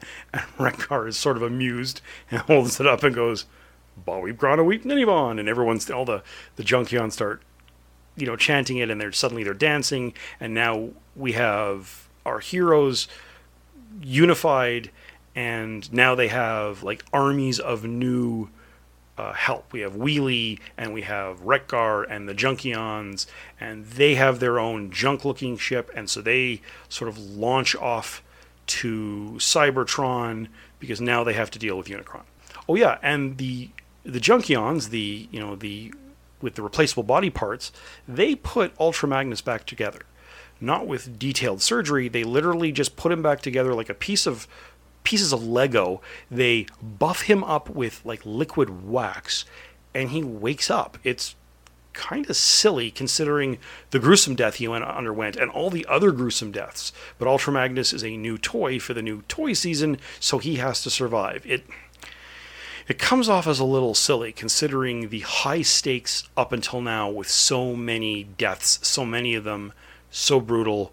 And his one of the most brutal, but don't worry, we can just put him back together. You sort of wonder whether they could bring the Junkions to Earth and reassemble all these other Transformers. But there it is. The movie is a little less consistent than I had initially considered again, you know, hey, this is, you know, the, the, podcast where we talk about movies we thought were cool. And I still think this movie's pretty damn cool, but it's not nearly as uh, coherently assembled as I once thought. But I can hardly blame a kid's film for not being perfect. I'm okay with that. In the meantime, they've launched, you know, they've all launched off to, to you know, to go get uh, you know, to go save Cybertron. In the meantime, we look to Unicron, and standing on Unicron, which is a little bit like a flea on uh, an elephant, is Galvatron, with the matrix of leadership chained around his neck, threatening him.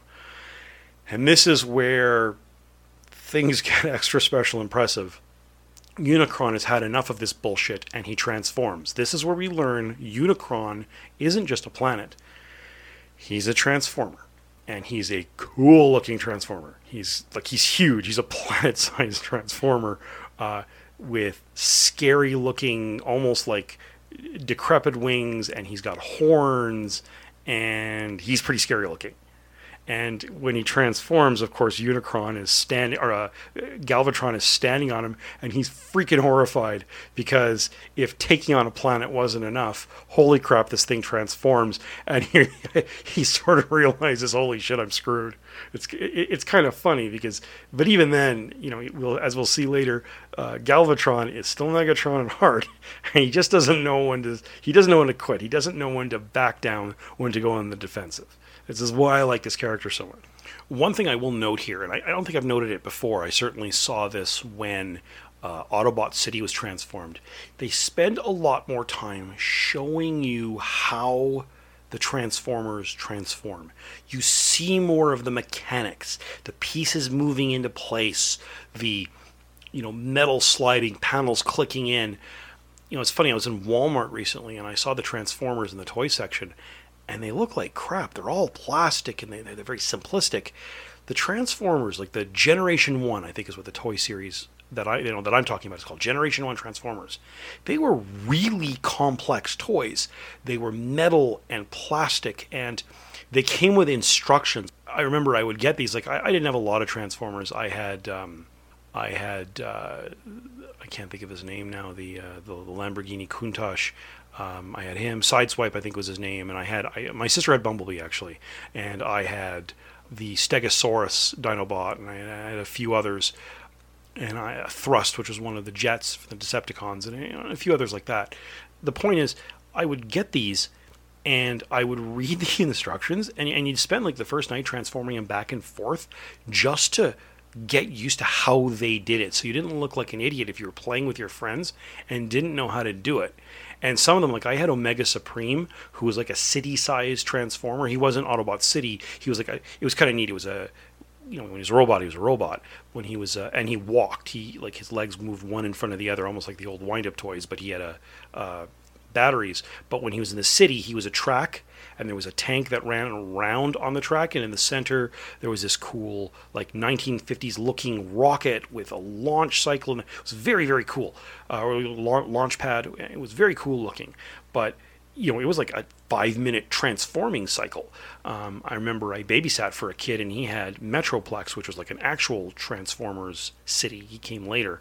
And holy hell, you could spend 10 minutes trying to figure out how to do this. Uh, and it was neat that they, in this movie, they finally sort of showed the complexity because in the cartoons, the Transformer sound was um, you know, and it was really quick and, and it just it happens fast because they want to move on to the story. But here they take the time, and when we see Unicron transform from planet to robot, they want us to relish in the terrifying awesomeness of, and I don't mean awesome isn't like totally awesome, the sort of awe-inspiring size of this planet transforming, and you see it move slowly, and the animation you really get to appreciate the use of shadow and color and an angle. It's so much better than the cartoon. Again, as a, as 1980s animation goes, at least intended for the American market, this is absolutely worth watching just to watch things like that. Now, my understanding is that there was a Unicron toy, some mythical toy of which I've heard varying stories of its size and complexity, but it never came out for sale anywhere that I know of but it sort of reminds me of the GI Joe aircraft carrier, which I've seen up close. It's enormous, and you sort of wonder who the hell buys that for their kid. Like that's the like you know that would have been like a hundred and fifty dollar transformer. I, I don't even want to consider how much that transformer would cost if it were made today. So anyway, Unicron transforms, and he has this to say. For a time, considered sparing your wretched little planet Cybertron. But now, you shall witness its dismemberment. And of course, as you can hear, Galvatron's along for the ride, and you sort of wonder, well, okay, we've seen him eat moons. How big is Unicron in his transformed size compared to Cybertron? And it's clear he is as he is bigger than the planet, and, and we see him sort of reach out and sort of smash his hand down and just crash the you know crash his hand down onto Cybertron, and Shockwave yells scramble, and you see Decepticons. Now the table is turned, almost like the Battle of Autobot City, where the Autobots scramble to defend their home. Now the Decepticons are, and they're even in a worse position because you know a giant planet-sized robot is you know ripping them limb from limb you know, and they start taking shots at, at Unicron, and we realize this is, you know, these are these are mosquitoes buzzing in the face of a, of a giant, and he's swatting them. And the ship that he had, that Unicron had provided to Galvatron attacks him. He crushes it in his hand like it's nothing. It's it's this is a, a less brutal battle only because it's such a large scale. But considering what he's doing to the planet of Cybertron, you can't help but think he's destroying, you know, hundreds or thousands of Decepticon soldiers. It's uh, again there's sort of a brutality to this film, but by now we're so I won't say immune to it, but so numb to it. Like, oh, okay, someone's tearing apart a planet. That's nice. And oddly enough, at this point, this is where Galvatron decides to take a shot, you know, to take a uh, you know he's going to take on Unicron now, so he transforms into his his platform cannon and he starts shooting at Unicron in the face. And of course, it does nothing because again, it's like a it's like a fly buzzing in your face, and Unicron just takes him, picks him up between two, two fingers and swallows him. But of course, Galvatron sort of floats down the throat in one piece, so we know we're going to see him again. Obviously, he has the the matrix of leadership around his neck. We need to get that back. And this is when both ships come along and you know, up until now, every time Kup has said, "Wow, you know, this, you know, every time you see something, wow, this reminds me of this, and that reminds me of that, and I remember this battle, and I remember that battle, and this time, I don't believe it. Doesn't this remind you of anything, Kup? Nope. Never seen anything like this before.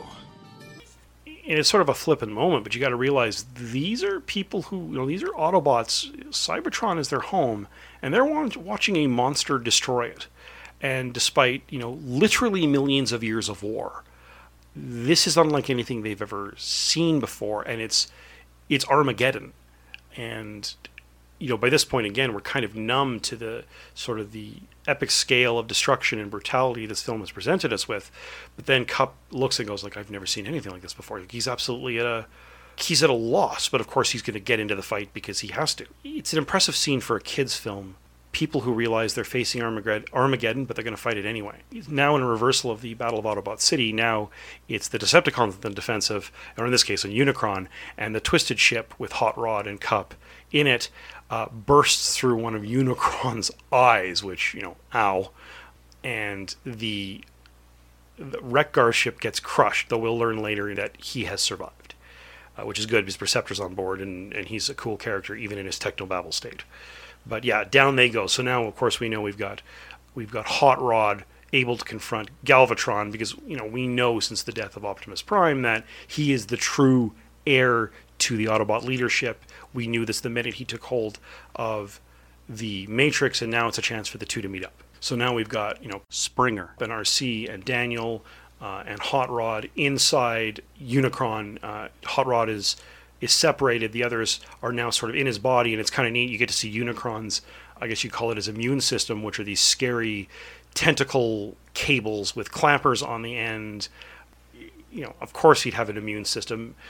Unicron is presented as a living being. It's just it's neat to see how they they've sort of envisioned a Transformer's immune system as physical, sort of grasping objects that'll physically tear apart any threat to the body, any virus. In this case, Autobots. And of course, you know, Hot Rod, who's been separated from them, he sort of wanders deeper into the body of Unicron, where he comes across Galvatron, who says, "We have to work together." He says, "Well, you've got the Matrix of Leadership," and he says, "It can't be opened." And Hot Rod says, "Well, yeah, not by you." And he says, "Doesn't matter. We're, you know, we're allies now." And then Unicron torments him again and says, "No, no, you you need to kill him." And you know, Galvatron realizes, Matrix or not, he's still he he still belongs to Unicron, so he goes after Hot Rod. In the meantime, we go back to the battle where Unicron is standing on Cybertron and fending off, you know, the combined Autobot Decepticon assault, and it's almost a King Kong like thing. He's standing on the planet, swatting off these flies, and I can't help but be reminded of the like the 1930s King Kong film with him swatting aside biplanes. It's kind of funny there's a point there's a point where the so the Dinobots go in and they, they sort of get close to him and they sort of come at him on his sort of his I, I think on his waist and you can see them tear through his skin. And again this is sort of a a nod to the detail they show in the animation that you see underneath the skin you see sort of not his musculature but his subdermis you know his more more layers of machinery and ductwork and stuff like that uh, it's not just another layer of metal. They actually took the time to draw all that in, and it's pretty cool. But in the end, he reaches down and sort of clamps his fist, and they all scatter because each of them is smaller than one of his knuckles. This is the one problem with this movie and with Transformers in general is that Transformers, their sizes vary depending on what they need. You know, Soundwave is a full-size Decepticon, uh, but he can, can transform into a, you know, obviously he's like several tons, but he can transform into a Walkman that a human can put in his pocket and you know doesn't weigh a hundred tons like he should. It's you know Gal you know, or uh, Unicron's the same sort of thing. He is as large as a planet, but then he's small enough that uh, one Dinobot is the size is, is slightly smaller than his knuckle. It's it's a little frustrating that they're not more consistent. It's the one problem with the animation in this movie that really bothers me the most, other than some of the physics problems. It's that the variable dis- the variable size. It's like they didn't sit down and say, okay, Unicron is exactly this big. Let's now stage every scene with him so that it's consistent. And 10 year old me or whatever however old i was in 1986 i would have been 11 uh, 11 year old me certainly didn't care i can say 21 year old and 31 and really 41 year old me didn't care that much but it's bothered me more and more every time i've seen the film and you know here i am noting it. You know, and then we sort of go back and Arcee, uh, you know, and, and, and the others, and, and Daniel running from the autoimmune tentacles, and Arcee starts shooting at these tentacles to get them off. Daniel, who's tripped and fallen behind, and she breaches what must be sort of his his bloodline or sort of his coolant line, which is water, and it sort of washes them away. Again, it's the complexity of systems that the animators and the, the designers of this movie have chosen to show that makes this a cut above. And quite conveniently, Daniel, in, in this sort of rush of coolant, is separated from the other Autobots, which will give him a chance later to rescue Autobots who had previously been swallowed up on the moons. For some reason, you know, Jazz and and Spike and Bumblebee have not yet been eaten, mostly because they were super popular characters and they didn't want to get rid of them for season three. But even there, there's sort of a gruesomeness to it because we see that the the the Transformers, the robots that he has ingested over you know that Unicron is ingested over obviously you know the, this movie they're being carried on almost an assembly line uh, held by clamps and they're being dropped into a vat of what I assume is molten something or other and they're being melted and they actually show you at one point one of these poor robots being melted and it's and you realize oh my god this is a sentient being who's being melted down right before our eyes and we're not just seeing a body from a distance. His horrified rictus face is right there in the screen as it melts. It's kind of horrifying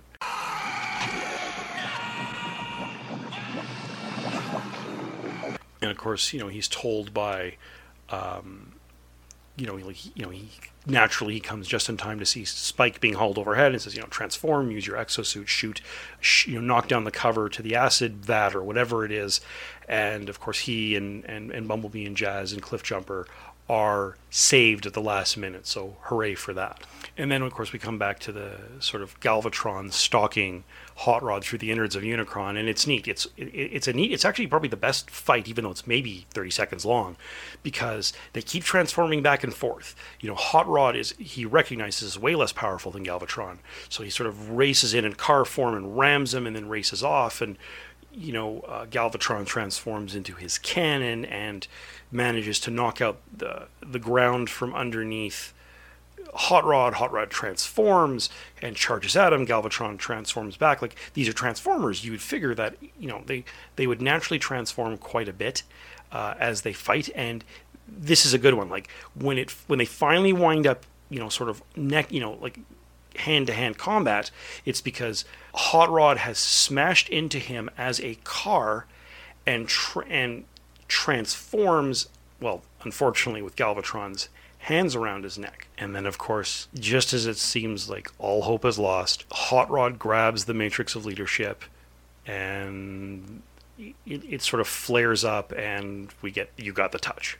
And this is sort of the hero moment. And it's it's well earned. I actually think this character, I think Hot Rod as a character earns it.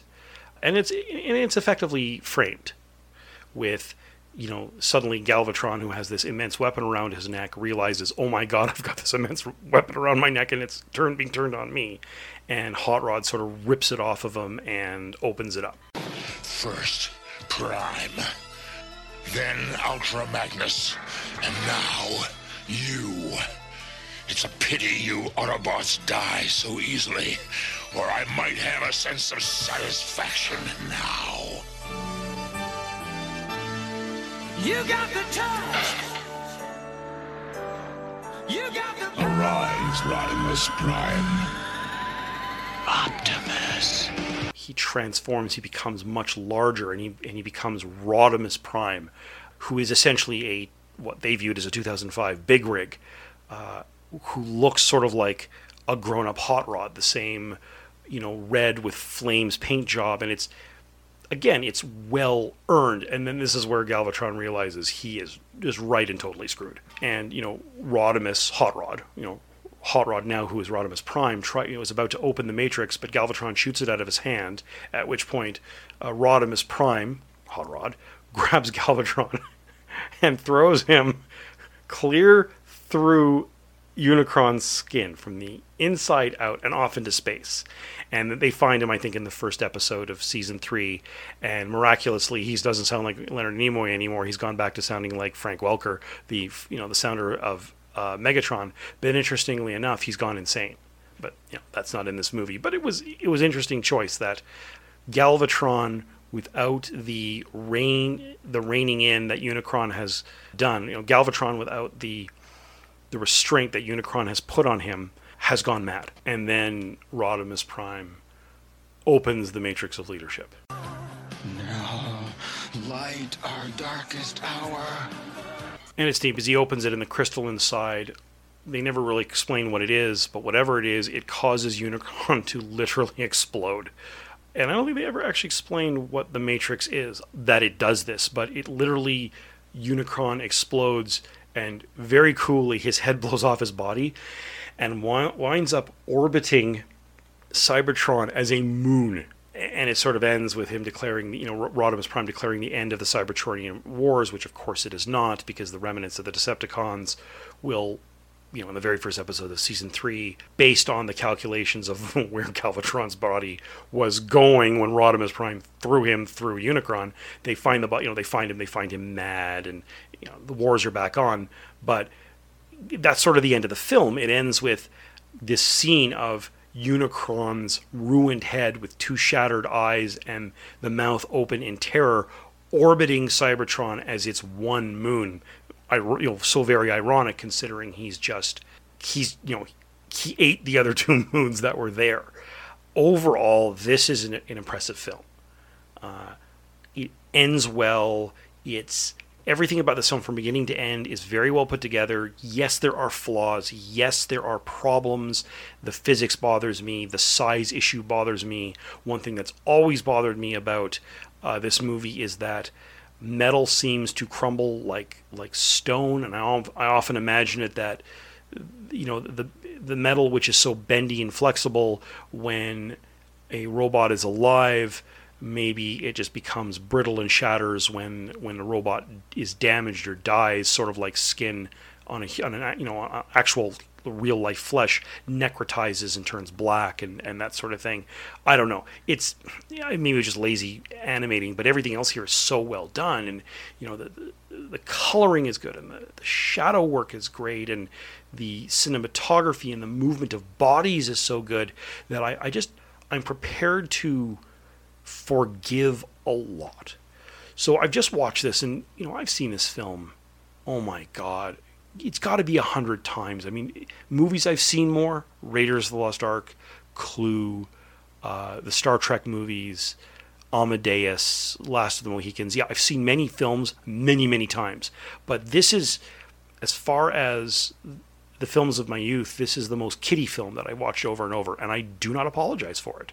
I am 42 by the time you hear this. I will be 43, and I still love this movie, and I don't apologize because a good movie is a good movie.